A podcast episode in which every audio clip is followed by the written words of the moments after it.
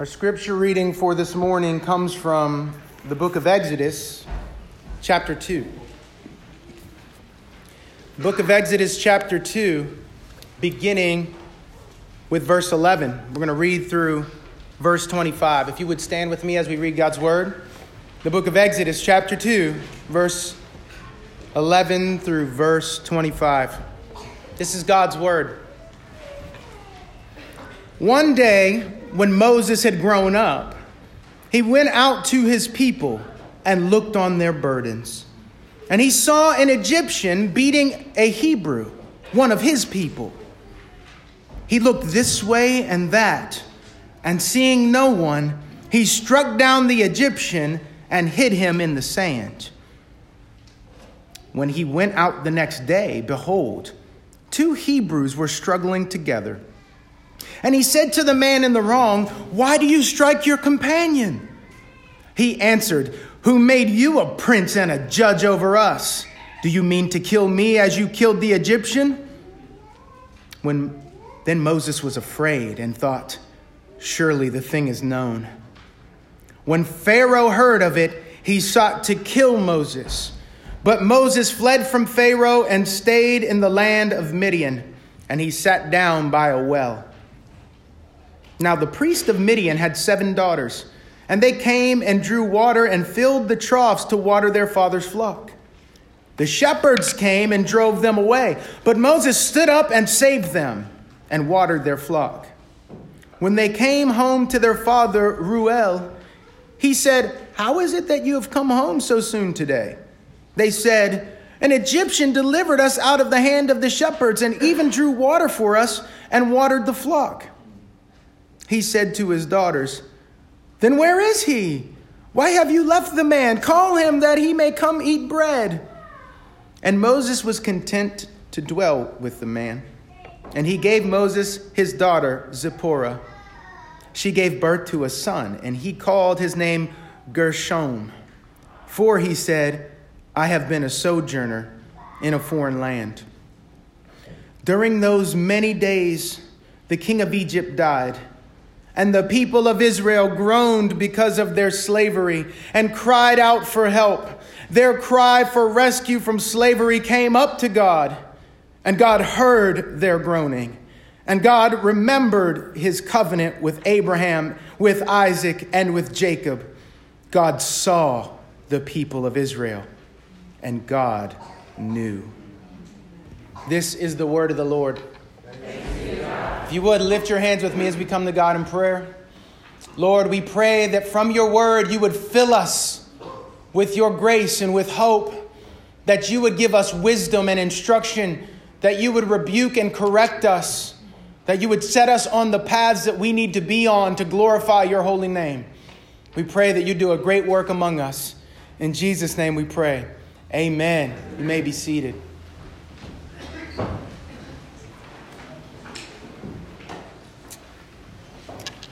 In a lot of modern day technology, there, there has been the creation of, of what is known as facial recognition devices, all right? Some of you have it on your phones, facial recognition, where, where, where it unlocks the phone when it recognizes the unique features of your face.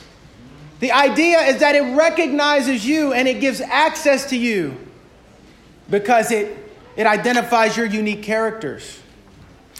And this has been pretty handy, although some people are suspect because they don't want to give the man their fingerprints and their facial recognition information. I can identify, you know?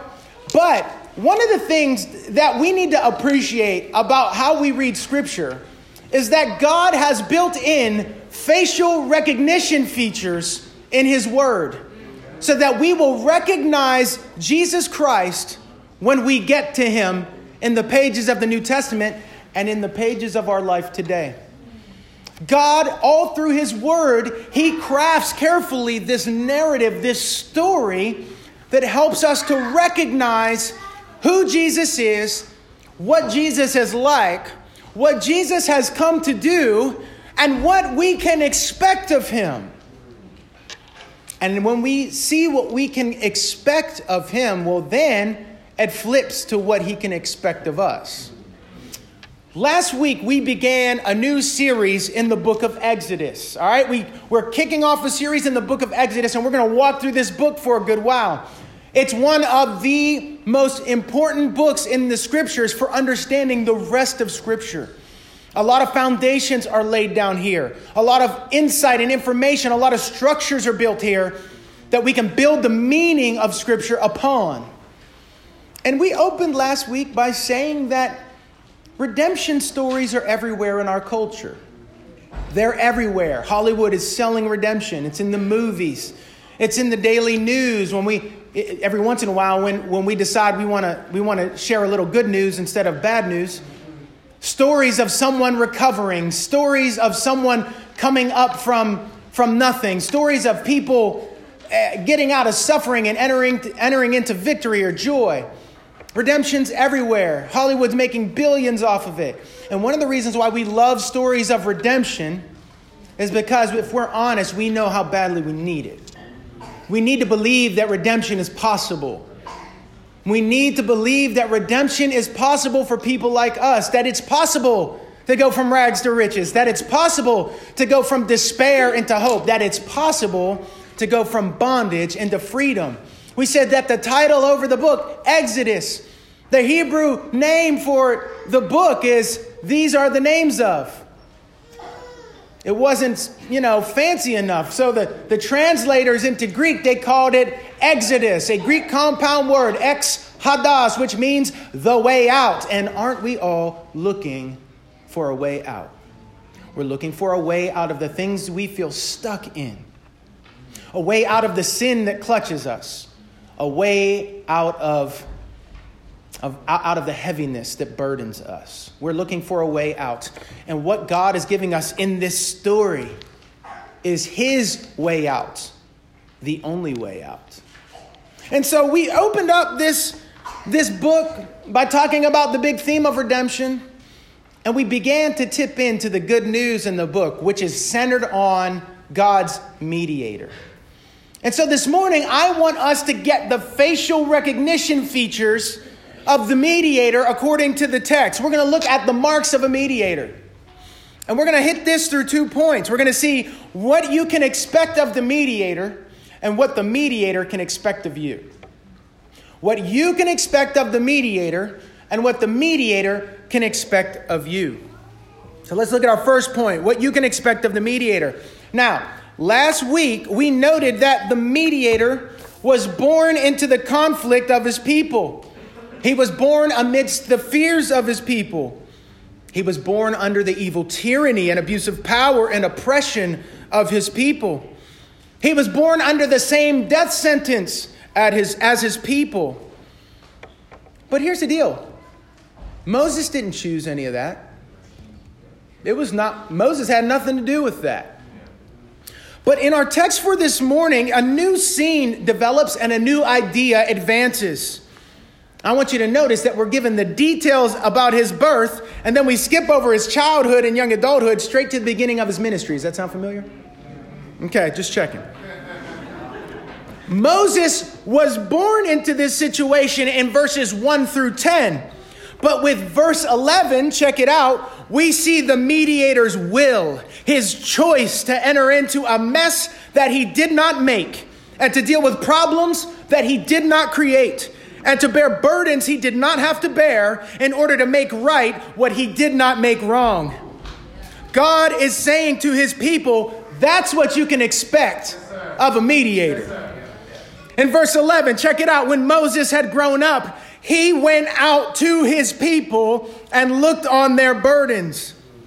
Remember, Moses was brought up in the royal court by the daughter of Pharaoh. He was free from the sufferings and troubles of the Hebrews. He had all the royal amenities. He didn't have to expose himself. He could have easily rationalized staying right where he was, thanking God for his blessings, and being willing to pray for the Hebrews out there, his brothers and sisters who are suffering less fortunate circumstances. But that's not what a mediator does. Moses voluntarily divests himself from the place of royalty and renounces the pleasures, the power, and the privilege of Egypt. He did not count his status in Egypt a thing to be grasped, but he humbled himself, taking on the form of a servant. He chose to share in the sufferings of his people in order to defend the people of God.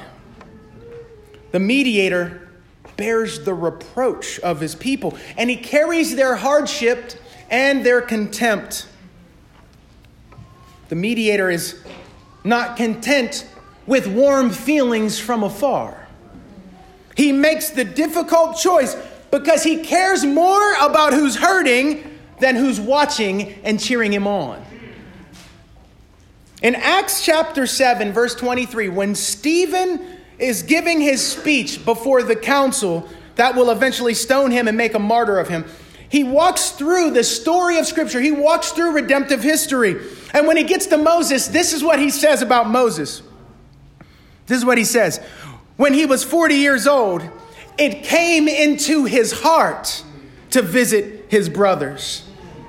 What Stephen's telling us is that the mediator, when he looks back on mediator Moses, he sees one with a heart full of the other.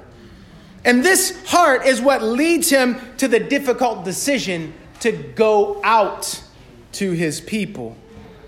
And not just to go out to his people, but to willingly identify with his people. You notice the possessive pronouns, right? His people. He, he claims them as his own beloved. And not just to willingly identify with his people, but to look on their burdens with grief rather than indifference. The way the Hebrew's working in this text, when it talks about him looking on the afflictions, the burdens of his people, it's, it's set up in such a way that it lets us know it's not mere observation. He's looking in lament. His heart is torn. He's broken by what he sees for his people, the burden under which they labor. It's not indifferent. Moses laments their situation. And what you do not lament in the world, you will not resist or repair in the world. If you don't lament it, you won't resist it or repair it. All true actions of the mediator begin with a heart full of the other and a lament of the idea that they are not experiencing shalom. They are not experiencing the life for which they were made by God. They're not experiencing the kind of fullness that God would have for them. And as the scenery changes for Moses, we come to a turning point in the story, y'all. In verse 11, it says, and he saw an Egyptian beating a Hebrew, one of his people. Notice again the possessive pronoun. Beating his people. In verse 12, he looked this way and that, and seeing no one, he struck down the Egyptian and buried him in the sand. Now, I think there's something going on here, but I need to I need to break it down a little bit, okay? Usually, I think when we read this text, we, we look at it like this. This is, this is how we read the text. Moses saw an Egyptian beating one of his people, and he looked this way, and he looked that to make sure no one was going to scope out the thing he was about to do because he knew he was about to do wrong. And then he killed the Egyptian and buried him, and he hid him in the sand. I don't think that's the idea going on here. I don't think that's the idea going on here. The text is, is, is getting at something very different. And we need to pick up on this if we're going to appreciate the mediator, if we're going to get the marks of the mediator, to see what you can expect of this mediator. Here's the deal I think this is the right reading, and I'm going to tell you why. When Moses looks this way and that, vayafain ko vako, it's like he's looking to and fro. Is anyone going to do anything? And when it says he, he looked and he saw that there was no one, Vayera ki ein ish. If you grab that Hebrew phrase and you search it all through the Hebrew scriptures, there is one other place where that Hebrew phrase is used. And it's in the book of Isaiah, chapter 59. And in this chapter, there is a lament by the prophet of the evil and the oppression that he sees out there. I want to read a little bit of this to give you a flavor of it, and then I'm going to give it to you. I'm going to hit it straight on the head. Isaiah 59, beginning with verse 8 The way of peace they do not know, and there is no justice in their paths. They have made their roads crooked. No one who treads on them knows peace. Therefore, justice is far from us, and righteousness does not overtake us. We hope for light, and behold, darkness, and for brightness, but we walk in gloom. We grope for the wall like the blind. We grope like those who have no eyes. We stumble at noon as in the twilight. Among those in full vigor, we are like dead men.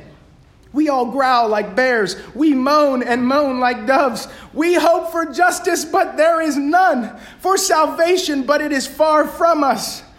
For our transgressions are multiplied before you, and our sins testify against us. For our transgressions are with us, and we know our iniquities, transgressing and denying the Lord, and turning back from following our God, speaking oppression and revolt, conceiving and uttering from the heart lying words. Justice is turned back, and righteousness stands far away. For truth has stumbled in the public squares, and uprightness cannot enter. Truth is lacking, and he who departs from evil makes himself a prey. Listen, here it comes. The Lord saw it, and it displeased him that there was no justice. Vayaraki ein ish. He saw that there was no man and wondered that there was no one to intercede. Then his own arm brought salvation. Do you see what's happening here? The mediator, Moses, looks this way and he looks that way, and he sees that there's no one to intercede. There is no one to get involved. There's no one to interrupt the oppression that's going on in the lives of his people. And so he decides that when there's no one else to do it, he will do it. He's going to get involved, he's going to intervene, he's going to step in, he's going to step up. Do you see what the text is saying about the mediator? This is what you can expect of a mediator. There's nobody rising up, no one to stop the injustice. So he takes action, he executes justice, he fights for the vulnerable. Verse 12. This is so good.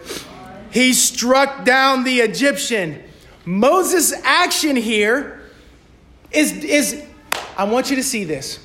The word for strike, he strikes the Egyptian, nakah. It's the same verb that's used when God strikes Egypt.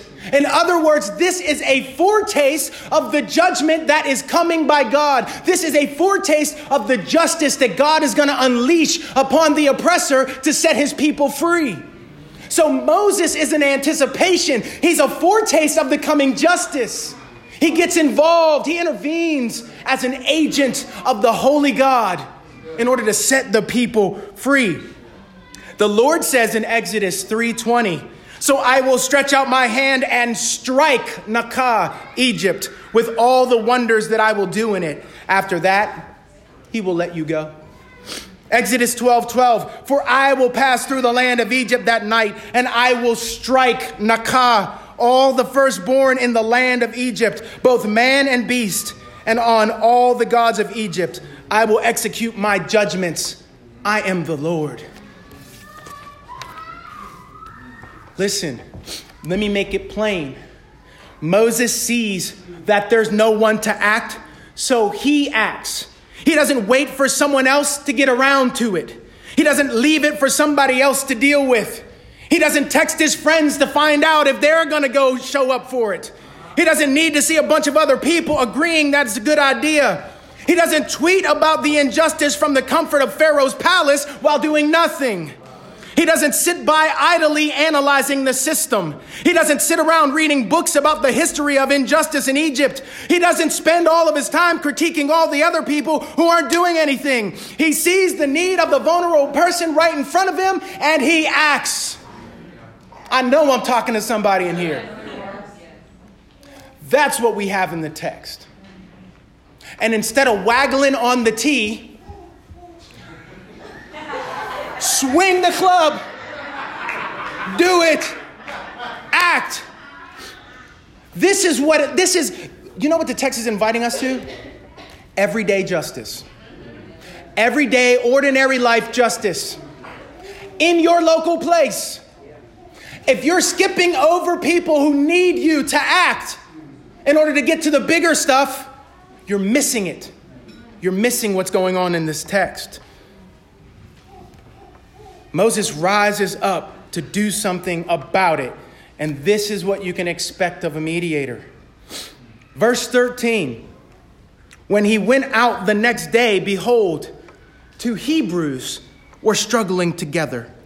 And he said to the man in the wrong, Why do you strike your companion? Listen, here we see that the mediator doesn't just interrupt the violence and oppression that's happening between God's people and their enemy. He holds God's people to accountability for not treating one another like enemies. Because guess what? The same word for strike, the Hebrew striking the Hebrew, is nakah. You're, you're dealing with one another, you're treating one another like enemies. Moses, he, he, he calls them to account. And I'm going to tell you, there needs to be a broad accounting in the church for the way that we deal with one another, especially on the hot button issues of the day. It is utterly unacceptable to treat one another like enemies from the context of different. Unacceptable. The mediator is calling his people to account. You must not treat one another like enemies. The mediator is not having it. When Moses questions the man in the wrong, verse 14, the man shoots back. Who made you a prince and a judge over us? Do you mean to kill me as you killed the Egyptian? Here, facial recognition, we see Moses become the rejected mediator. They don't want him. He becomes the rejected mediator, rejected by the people he came to help. Verse 15, when Pharaoh heard of it. Now, listen, I want you to start piecing this together. There's only one possible way that Pharaoh would have found out about what Moses did. There were three people Moses, the Egyptian who's now deceased, and the man that he came to rescue. In other words, Moses is also the betrayed mediator. He's betrayed by the one he came for. Uh, was the man going to Pharaoh to get his 30 pieces of silver? To try and curry favor? Because he was afraid that he was going to be associated with this, this Moses character who had, who had fought against Egypt? He betrays Moses. Verse 16, but when he arrives in Midian, we see the mediator in exile. Listen, he is utterly estranged as he arrives in Midian. His own people don't want him. He's, he's, he's estranged from his home, his former home in Egypt. He is by himself. But even though he's by himself, he doesn't stop being the same mediator. Because when he gets to Midian, he continues to defend and rescue the vulnerable. And all of the details of the mediator Moses help us to fill in the picture of what we can expect from the true and greater mediator, Jesus Christ. Do you see the features of his face coming clear in this text?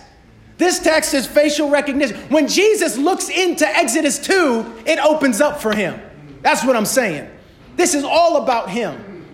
This is all about Jesus. It's meant to heighten and, and prepare us for the one to come. Let's recap. What can you expect of the mediator? And I'm flipping it to Jesus now. What can you expect of the mediator? Jesus goes out to those in need because those in need have come into his heart. Jesus chooses to identify with the vulnerable to the point that it costs him. He doesn't commute from heaven to earth every day, he makes his abode with us. Jesus views the vulnerable sinner as his brothers, his sisters, his people, his family. Possessive pronouns, y'all. Jesus voluntarily chooses the life of discomfort and divests himself from the place of royalty and pleasure to bear our reproach and our burden. We can be glad today, y'all. We can be glad today that when the Lord looked around and he saw that there was no man to intercede, that he would send the God man to intercede. When there was no one that could help us, when there was no one who could free us, when there was no one who would care about us, when there was no one who could lift us, love lifted me. Jesus entered in as our mediator. He looked and he saw that there was none. And then his right arm worked salvation.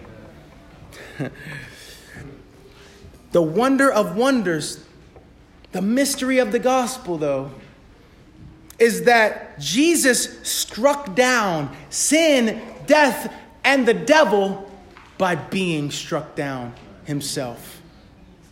Jesus now holds his people accountable so that they do not treat one another like the enemy and practice the very antagonism that has no place in the household of God. When they commit the very wrongs that were done against them, they are off base. They are off base with what it means to be set free. Aggression, accusation, and antagonism have no place within the household of God. None. Jesus is rejected and mistreated by the very people that he came to help, who made you taskmaster. Jesus is betrayed by the very people he came to rescue. He's betrayed by Judas, he's forsaken by Peter, and he is abandoned by all. That's the mark of the mediator. But why does all this matter? Why, why does all this matter? First, it matters because you and I need to recognize God's mediator. There, Paul said there is one mediator between God and man, the man, Christ Jesus. And if you are under the burden of sin today, if you are under the burden of oppression today, if you are under the weight of guilt and shame today, there is one way to be free, and that is God's mediator, Jesus Christ. You are invited this morning to lay hold of him by faith alone faith alone. All you need is your nothing, and you get his everything. The second reason why this matters this morning is because our expectations of the mediator are returned in his expectations toward us, which brings us to our second point. What the mediator can expect of you. Now, listen, we need to remember the situation of the first audience. Israel, Israel is in the desert and they are getting the, the telling of the story. They're coming to understand how it is they, that they are out of Egypt, how they have been set free, how it is that they're on the journey to the promised land. And as they read this, this is supposed to shape the way in which they interact with Moses. Because they've been struggling. They've been struggling to submit and humble themselves before God's mediator. They've been struggling to follow God's mediator. They have been grumbling to God's mediator. They have been rejecting God's mediator, resisting God's mediator, maligning God's mediator. And they don't realize yet to the full extent how committed God is to making them to be the kind of nation that's represented by this kind of mediation. He wants them to become a mediatorial people. He wants them to become a community of mediators. That's why this matters. God expects them to become a certain kind of people. And listen, on this side of the cross, it clarifies even further. Jesus became our mediator so that we be, would become a community of mediators in the world. And this is what he can expect of us. If he interceded for you when there was no one to intercede, then you must be the kind of person who intercedes for others when there's no one to intercede. Eh, listen, if you are just before the Father by faith alone, then you must be just before the world in your deeds. If, in other words, become who you are. You're the justified. Be just. be just. You have been united. You've been united to the mediator. Be a mediator. Mediate. We are called to go out to those in need and to have them in our hearts. We're called to identify with the vulnerable to the point that it costs us. We're called to view the vulnerable sinner as a brother or a sister and to be our brother's keeper. We're called to choose every day, every day, y'all. It's not a one time event, to divest ourselves of comforts that get in the way of us mediating, of us priesting for our city and our friends. When we look around and see no one to intercede, we are to rise up and do something. To do something, not to talk about it or merely study it or to form book clubs about it.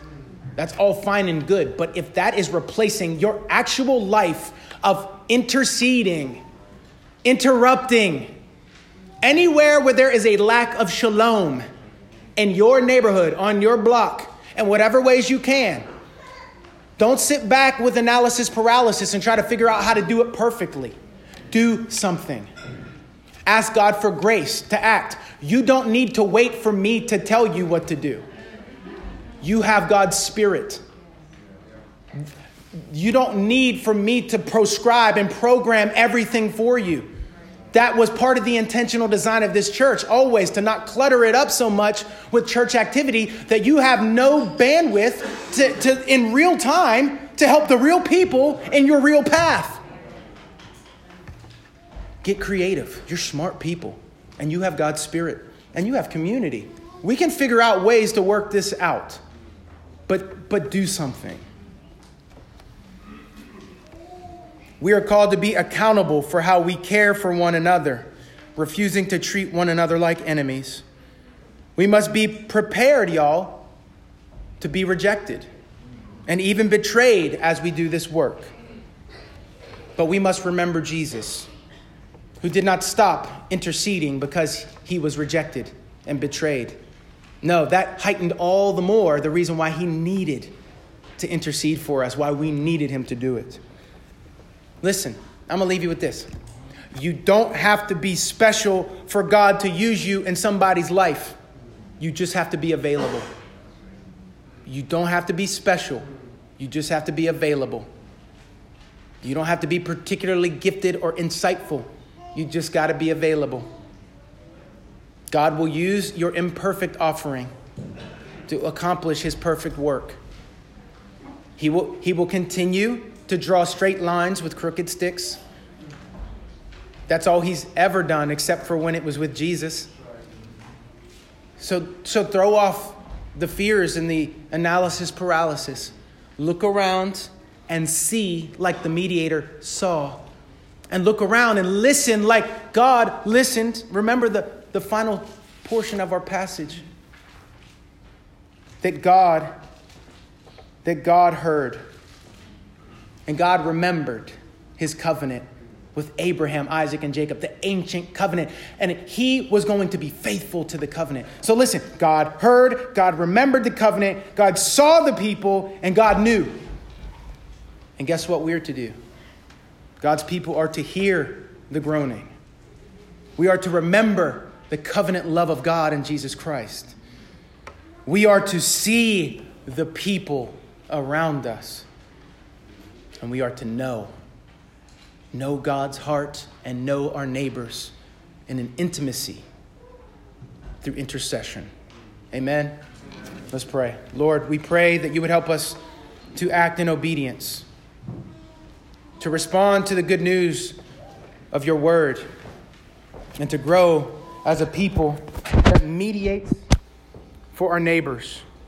We ask that you would help us to do this by your Spirit's power. In Jesus' name we pray. Amen.